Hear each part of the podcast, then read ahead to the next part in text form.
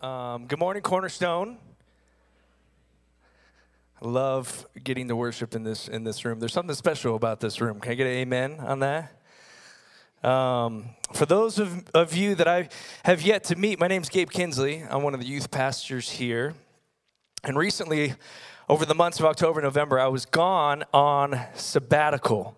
You guys know what a sabbatical is up in, up in this room? Yeah, if you guys know. It's one of the coolest things that Cornerstone allows us pastors to do once every seven years. And so this was my 14 year sabbatical that came back, but came up. But um, as my sabbatical came to an, an end and it was time for me to re enter in to come back to work, I found it extremely ironic that one of my first responsibilities back was to preach on joy during our Advent series.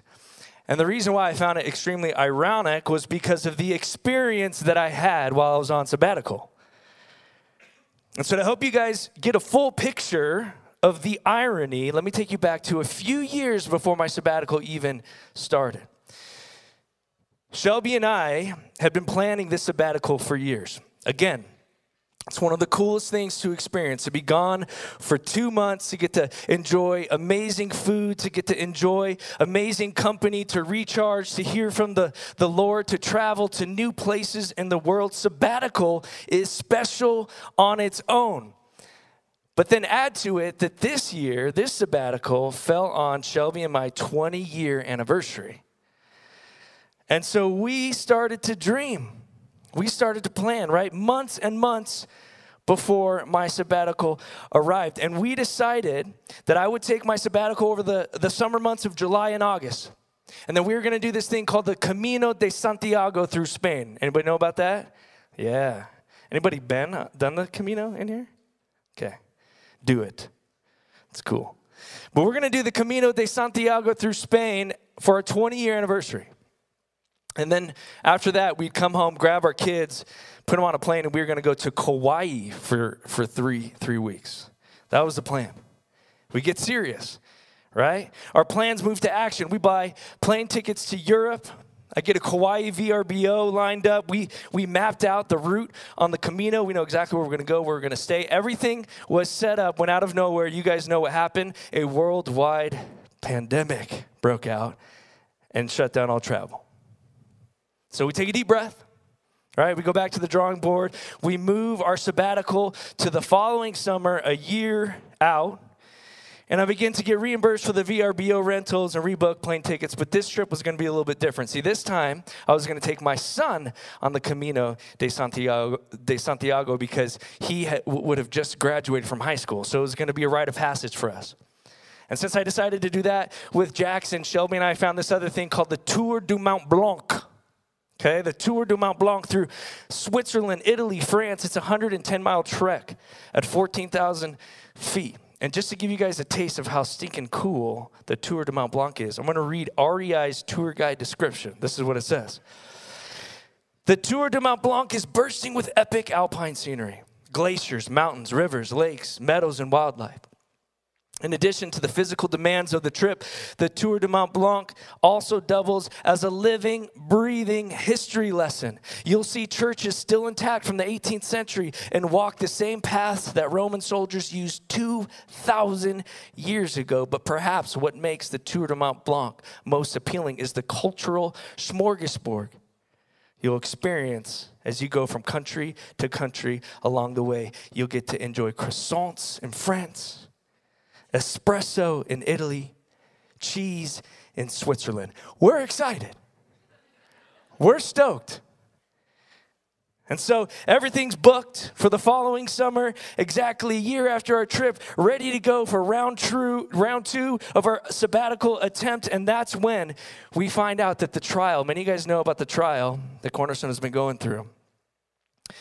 The trial is moved right smack dab to the middle of my sabbatical, the trial dates. And since I'm one of the lead witnesses, had to be there. There's no way I could get out of it. So we take a deep breath.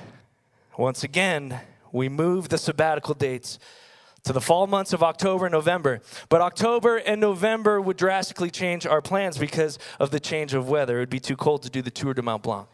And because of Shelby's work schedule, she can only get like a little over a week off of, of work. And so we totally dialed back our sabbatical. I was still going to do the Camino de Santiago with my son, but then Shelby was going to meet us in Paris after the Camino. And so she flies into Paris. We have two full days in Paris. When on the second day, Shelby says her stomach starts to feel off, like it's funny, like something's wrong. We go to sleep the second night and wake up in the morning. Shelby isn't better. She's actually gotten worse. We jump on our flight from Italy, or to Italy from Paris, where we had planned to go to, to Tuscany, Florence, and then end our trip in Rome. But as soon as we landed in Genoa after an hour long flight, Shelby was in so much pain she could barely, barely walk. And what you guys have to understand is my wife is tough, right? When I get sick, I'm a big baby. I just am. When she gets sick and she's in that much pain, I know something isn't right. By the time we get to our rental car, she is now doubled over in pain, laying on the floor, right? Right in the parking lot. And I know she's either passing a kidney stone or she has appendicitis, and so we immediately take her to the ER. And once we get there, they tell me I'm not able to go in due to COVID. No one speaks English. I'm standing outside, literally in the rain. Shelby goes four hours and is passing in and out of pain in a room with 40 other people waiting to get care. She has to scream out in pain as a nurse is passing by so she could just get pain meds. She goes a full 24 hours before seeing the surgeon. Her appendix bursts and she's t- completely full. Her abdomen is completely full with infection. So much so that when they made the first incision, it came shooting out of her side. She spends a week in the hospital on heavy antibiotics, making sure that the infection doesn't spread. And as soon as we safely can, get her home on a flight. I purchase plane tickets. We're in Frankfurt, heading to Denver. It's 11, 12 hour flight. We're 30 minutes in the air when the pilot gets on. He's like, uh, ladies and gentlemen, I don't want you guys to be concerned. Don't panic but we have to turn around. I cannot get my uh, wing brake to disengage.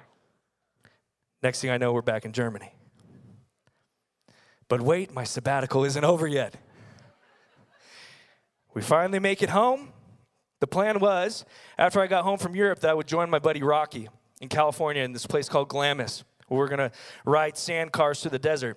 But I had received in the mail a notice that I needed to, I was being summoned for jury duty during my sabbatical. This is all true. I'm not making this up. So we had to pick a different date to do our trip, which was just last weekend. I wake up, my buddy Rocky's house, before we make it to the desert, and I'm barely able to walk because the room is spinning and I feel like I'm about to fall over and I WebMD my symptoms, which never do this, it's just bad choice. I WebMD my symptoms, and the first thing that pops up is you could be having a stroke.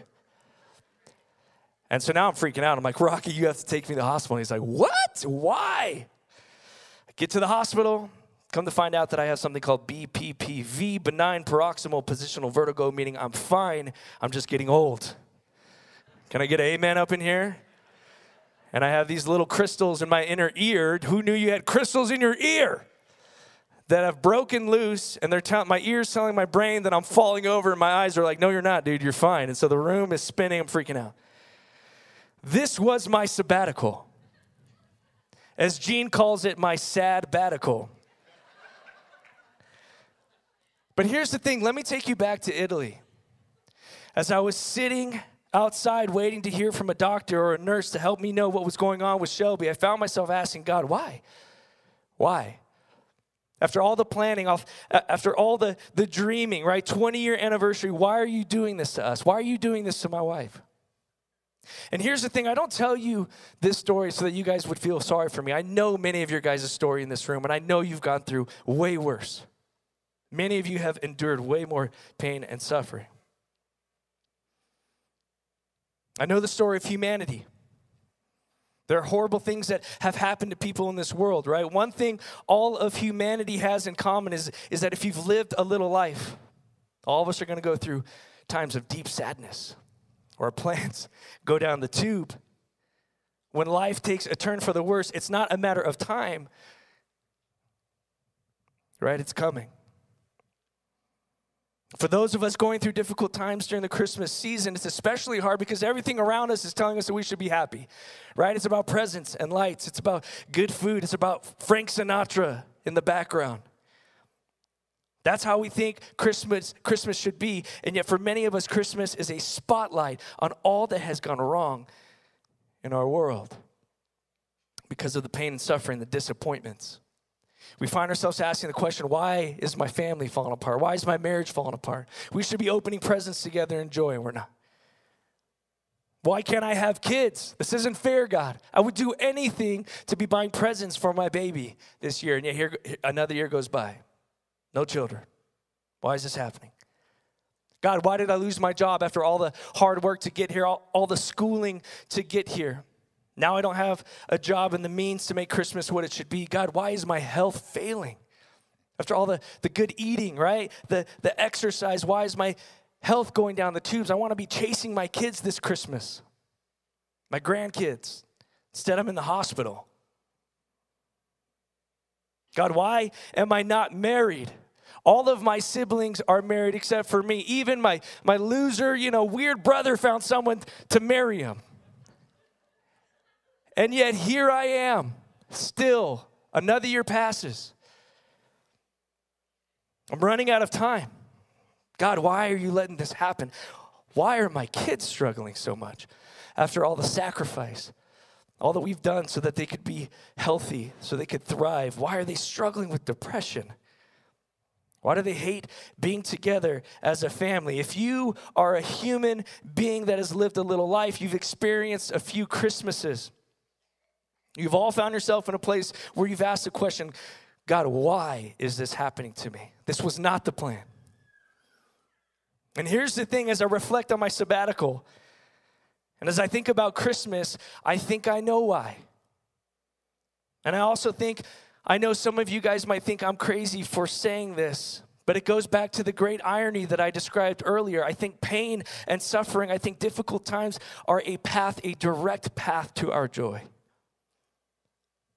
When I read the Bible uh, and, and I learn about God's way, when I read the story of Christmas and, and, Messiah, Yeshua, Jesus Christ coming into the earth, I think pain, suffering, our plans going down the tubes, if we have eyes to see and ears to hear, lead to our joy.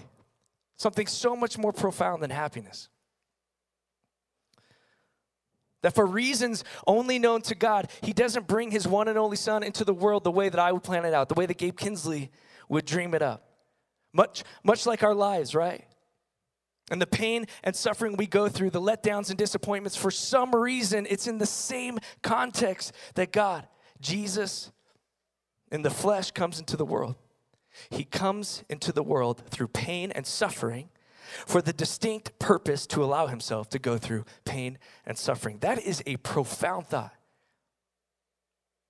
It's a profound truth worth understanding. I mean, just look at the way God plans it out the story of Christmas. It starts off with dashing of plans, the dashing of plans, right? That God sends an angel to Mary to essentially say, Look, I know you're a virgin. I know you have big plans to marry this guy named Joseph, but I'm going to tell you all those plans are going to change. Matter of fact, you're about to become pregnant supernaturally. And everyone around you, including your fiance, are going to judge you. You are going to become the town disappointment. Your fiance will decide to break off the marriage. I bet that wasn't a part of your plan. And then get this while you're pregnant and extremely uncomfortable, I'm going to have you travel by donkey a few days to Bethlehem, which is going to be tough, uncomfortable. And by the way, when you get to Bethlehem, there won't be a room for you to have this baby. You'll be having your baby with the animals. You won't be at home. You won't be comfortable in your own bed. You won't be in a bed, period. You'll be on the ground with the animals. And Jesus, the King of Kings, will be laid in a trough. And one more thing, Mary Herod, he's going to want to kill your baby. So you're going to have to flee for your lives and live in a land that you and your husband are unfamiliar with to protect your child's life. But Mary, ultimately, in the end, you're going to have to do something no parent should ever have to do. You're going to have to bury your child you will endure the gut wrenching pain of watching the child you gave birth to die. I mean, is this not completely fascinating to you? that the same God who has the power to part the seas, to create the heavens and the earth, to supernaturally impregnate Mary, could have sent an angel to the whole community and said, Hey, don't be mad at her. Like, this is my plan, this is my doing. But he doesn't. Sends just an angel to Joseph. This same God doesn't stop the decree to make Mary and Joseph travel to Bethlehem, he allows it. He allows for Mary to have to travel days on the back of a donkey late in her pregnancy. He doesn't send an angel ahead to tell the owner of the inn to get ready for, you know, like the, the King of Kings is coming. Get the room ready. Savior of the, Savior of the world is not on the way. God instead allows for all of the rooms to be totally full. He doesn't take out Herod or send an angel to Herod. Tell him, hey, leave my baby alone. No, he allows for Herod to chase after Mary. Joseph, Jesus. He doesn't rescue Jesus from the cross. He allows his one and only son to die. Listen, when I read the story of Jesus coming into the world, it doesn't happen the way that Gabe Kinsley would have planned it out. It's just like giving birth, joy for the world. Jesus literally is birthed out of pain. And God could have brought his son into the world any other way, but he chose this way that Jesus is literally brought into this world through changed plans and destroyed dreams, through suffering and like ch- childbearing itself, through pain. And so, for the rest of our time together, I want to look at ways in which, just like the great irony that joy, Jesus himself literally enters the world through pain and suffering, that we too can find our joy in our pain and suffering in our dashed hopes and dreams. And so, point one if you want to experience joy in your pain and suffering, you first must acknowledge it, meaning you must learn to mourn. Joy is birthed out of mourning. Psalms 126, 5 through 6 says this Those who sow with tears will reap with songs of joy. Those who go out weeping, carrying seed to sow, will return with songs of joy, carrying sheaves with them. This passage isn't saying that joy comes after the sorrow. No, it literally says the tears, the mourning are the seed that will produce a harvest of joy. This passage is saying that joy quite literally grows out of your tears. How does that happen?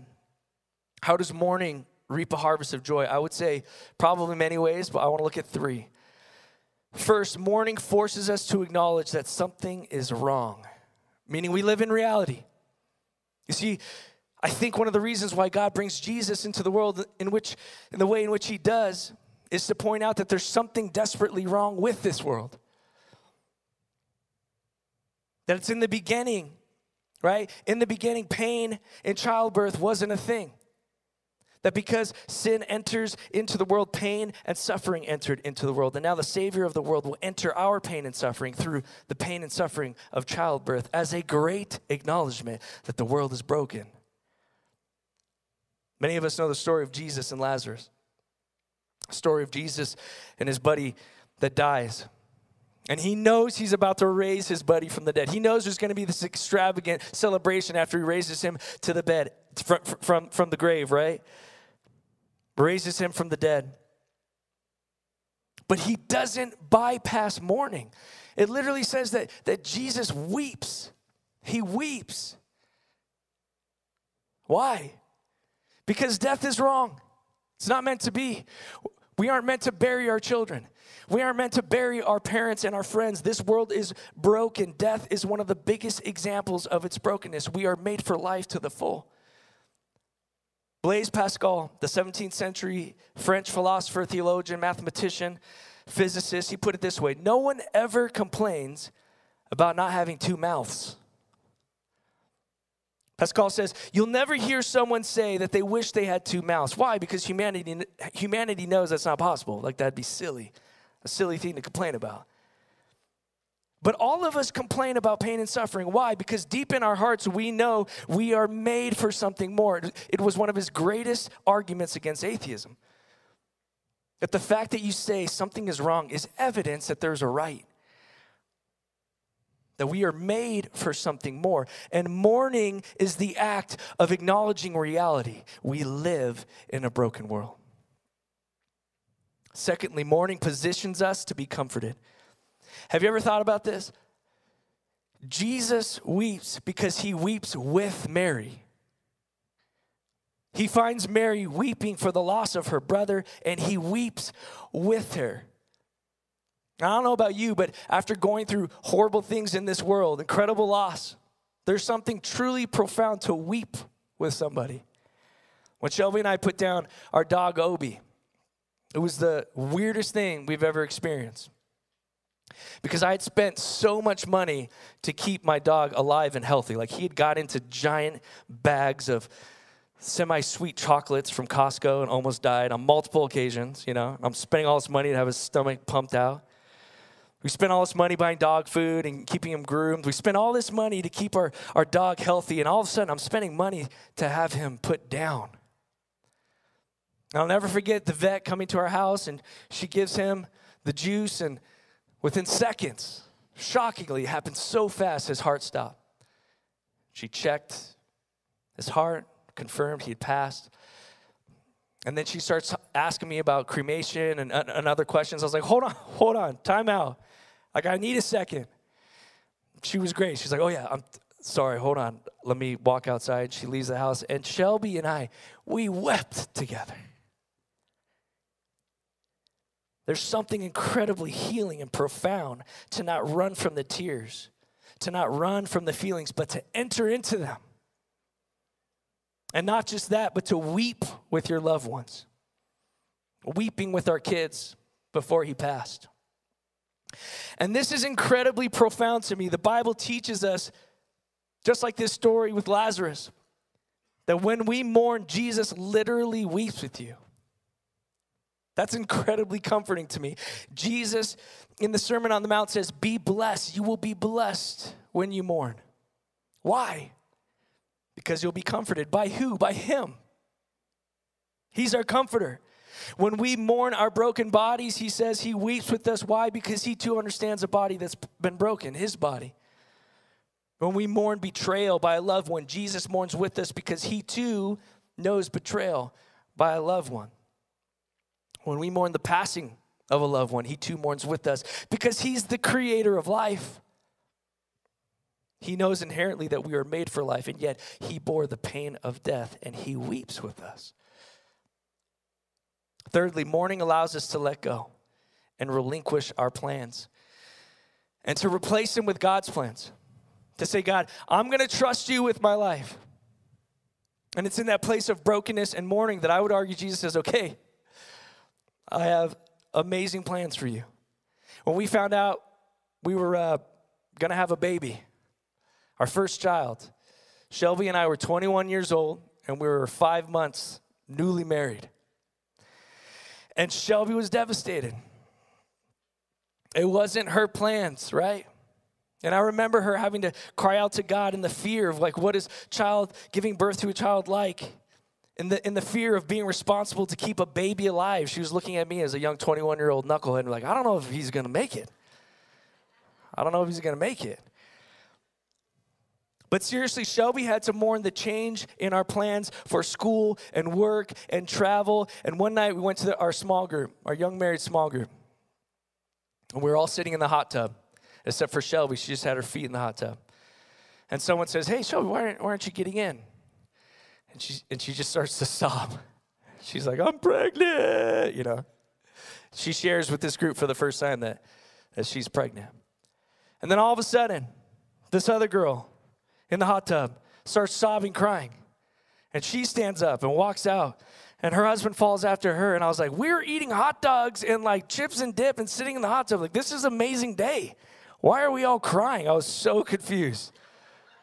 Like a totally clueless man. I was lost. And this girl comes back out after five or 10 minutes. She gets back into the hot tub and she pre- proceeds to tell us that she's gone through multiple multiple miscarriages. I think six. And for her to hear my wife is mourning, crying over the fact that she is having a baby was just too much for her. And I didn't realize it at that point in my life. But we don't just mourn when someone dies. We need to mourn the loss of a lot of things. Many times it's our hopes and our dreams. And you see both the women that day were mourning, but in totally different ways. And Shelby mourned the loss of her plans and timing and had to relinquish those plans to God. And guess what? It led to her joy. I'll never forget when they took Jackson and put her on her chest, put him on her chest for the first time. She literally in the video, she groans in joy. And I'll tell you what, we love being young parents. And we fought God over that in the beginning. And yet, Shelby and I would both say we wouldn't want it any other way. And the young couple from the hot tub who couldn't get pregnant, they mourned the loss of those children and they also mourned the loss of their dreams. They decided they were going to adopt. They went through the process of getting ready to have kids through adoption. And once again, Jesus changed their plans. Coolest story. Some random woman at church they had never met before. She knew nothing about them walks up to him and says, Hey, this is going to sound really weird. I'm really sorry. I don't know you. You don't know me. But I feel like God is telling me to tell you that you should have kids. They were shocked. They went. They tried. They didn't just have one healthy baby naturally, they had three. When I was in Italy, standing outside in the rain, praying that my wife would be okay. I needed to mourn the fact that, that she was sick. Instead of traveling through Tuscany, that much of my sabbatical had been a letdown, that much of my plans went down the tube. And it was in the acknowledgement of the loss that I felt God meet me. He was there with me.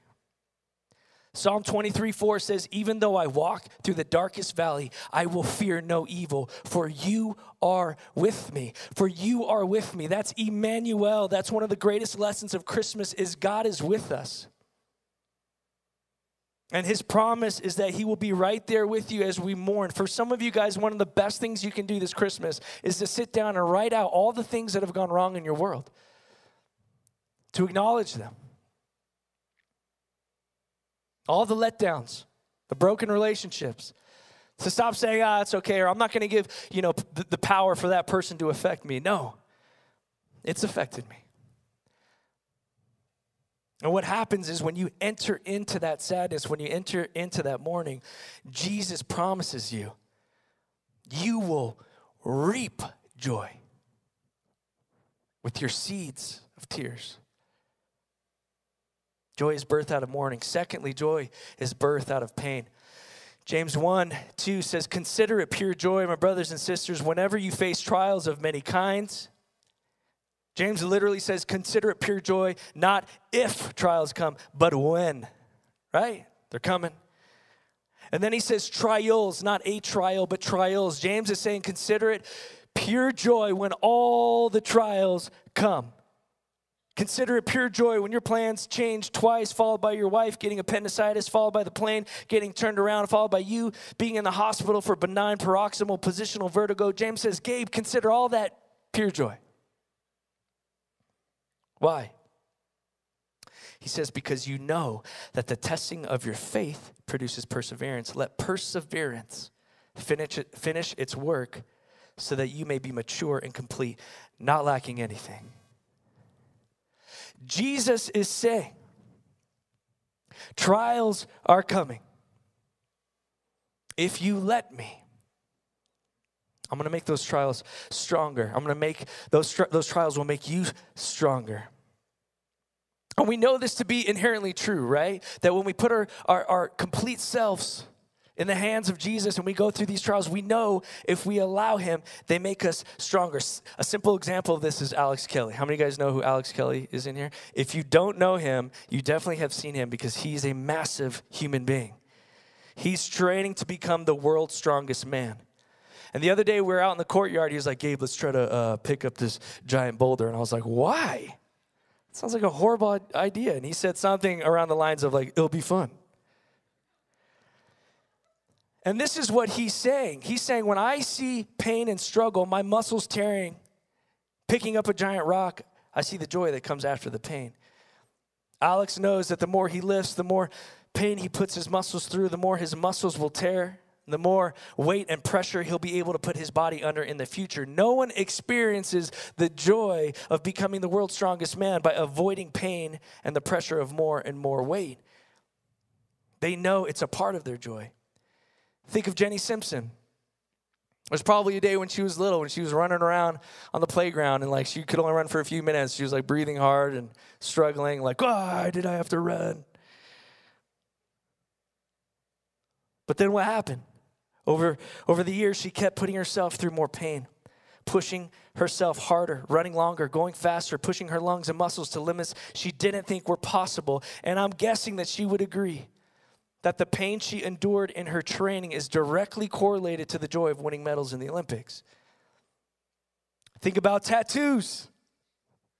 On any given Sunday, you're going to see many full sleeves here at Cornerstone almost all of which were done by our very own tattoo artist, Taryn McElvany.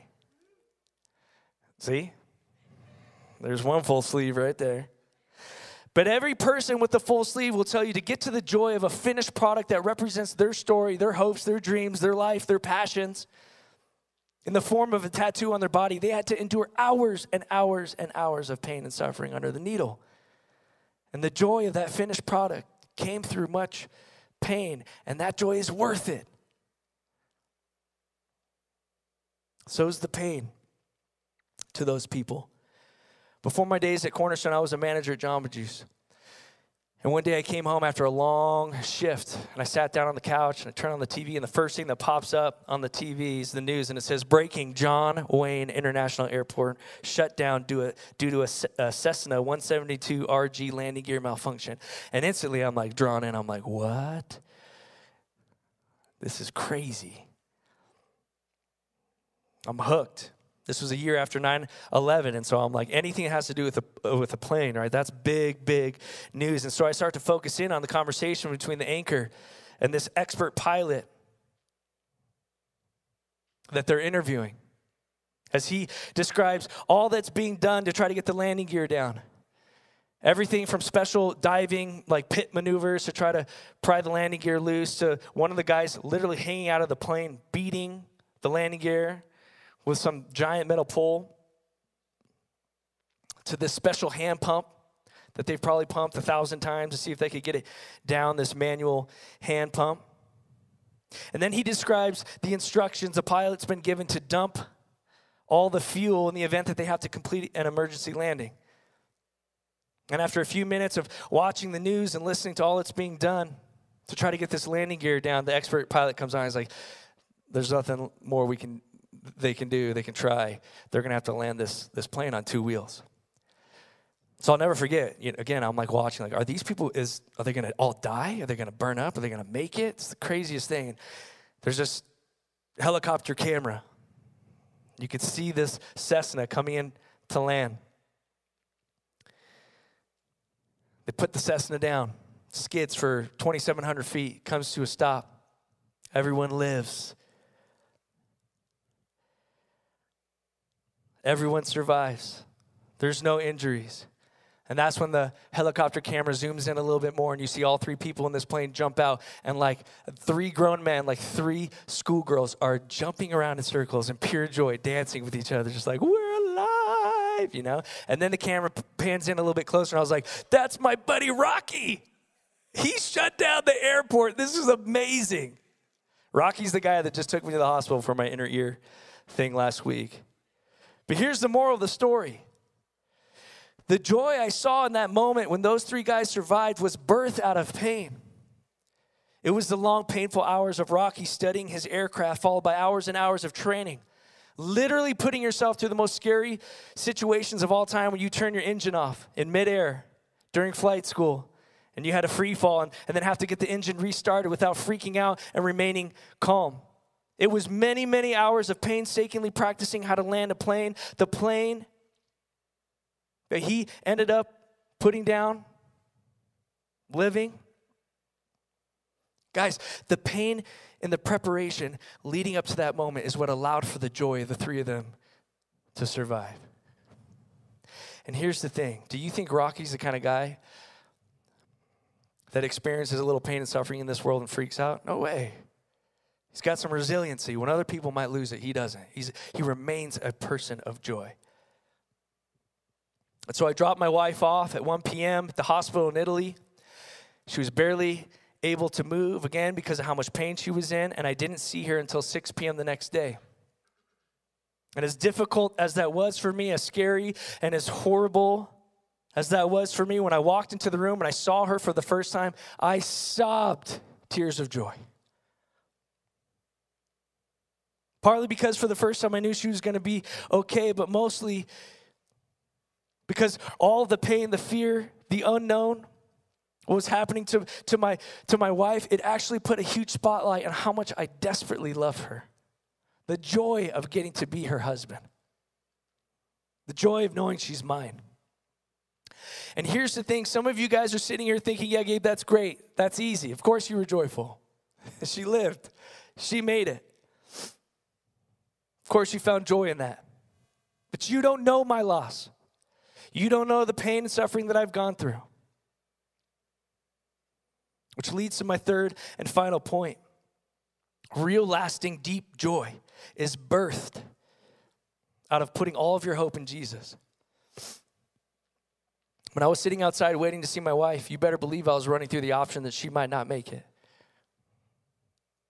And when I finally got to see her, I was sitting in the chair. She had no idea I was in that room and I was sobbing. I distinctly remember the thought of like, this day's coming. She's going to bury me one day or I'm going to bury her. It's not an option, it's happening. And if we put all of our ultimate hope in our wives, our kids, our jobs, our money, our careers, our bodies, our looks, it is only a matter of time until that pain and suffering absolutely takes you out. When those things, those relationships let you down. But when we trust that only Jesus can bear the weight of our lives, when we live in the reality that in this world we're going to have many troubles, but we can take heart because Jesus has overcome the world. It's then and only then that we can live out of such an abundance of joy because it's anchored in something that's going to last. Our joy is anchored in something that can never be taken away. And that is the joy the angels are speaking of when they say, Do not be afraid. I bring you good news that will cause great joy for all people. Messiah, Jesus, joy incarnate, he's here. In closing, one of my best examples of this can be found in the Pruitt family that attend here, Cornerstone. They've been here for 20 plus years, so we know this family very intimately. Been watching them for a long time. And the Pruitt family, I would argue, they are known for joy, a joy that comes from putting their faith and hope completely in Jesus. And you see it in so many different ways the ways that they have sacrificially served in this church for so many years, for the ways that they have sacrificially served at CU with, with college students for so many years, for the way that they love each other. It's amazing. But one of the best ways that you see their joy is in the way that they love their siblings, Quinn and Alyssa, both of which have some pretty severe mental and physical disabilities. And you want to know what I've seen in this family? I see joy in pain and suffering. I can only imagine how difficult it was for Quinn and Alyssa's parents to, to find out that they were going to be birthed with disabilities, how hard that was, and yet they find so much joy in getting to be their parents. I've seen it. I've seen the joy in all the siblings and the ways that they've had to persevere through difficulties, always having to watch them to make sure they don't hurt themselves or hurt someone else. Always having to be there sacrificially. Maybe they want to go do something else. It's like, ah, nah, it's my turn. I'm going to be here to take care of Quinn and Alyssa. I see the pain and suffering, and yet I see the joy that they experience by getting to lay down their life for them. They would tell you that those two bring so much joy to their family. But think about this trusting Jesus with our lives not only gives us joy in our current and present circumstances, it also gives us future joy when Jesus makes everything that's gone wrong with this world right. Can you imagine the joy?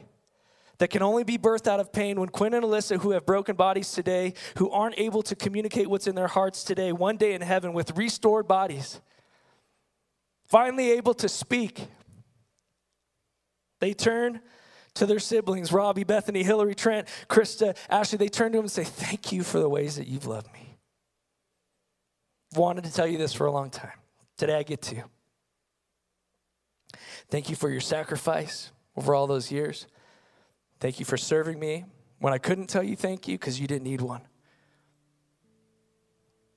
And Quinn and Alyssa turn to the whole family and say, Now we get to praise Jesus together. That is a joy. That is a worship that could only come out of pain and suffering. Will you guys pray with me? Father, I thank you for the truth that you promised to meet us in our mourning. Father, I thank you for the promise that out of our tears will produce life to the full, a joy a deep understanding of who you are. You're our comforter. Lord, I pray for all the people in this room right now that find themselves in an Advent season and a Christmas season. Things are wrong. Pray, Lord, that they would enter into that time of mourning with you, not run from it, not be afraid of it. They would enter into that darkness knowing that you will be there with them. Thank you for the reality that our lives, our hope, our joy is completely found in you and you alone. That when we try to put our ultimate hope in other things of this world, they just can't bear the full weight of our lives like you can. We thank you for this time, the season, to be reminded that you have come into this world, that we get to know you, we get to intimately see how much you love us. We get to love you back. It's in Jesus' name we pray. Amen. Will you stand?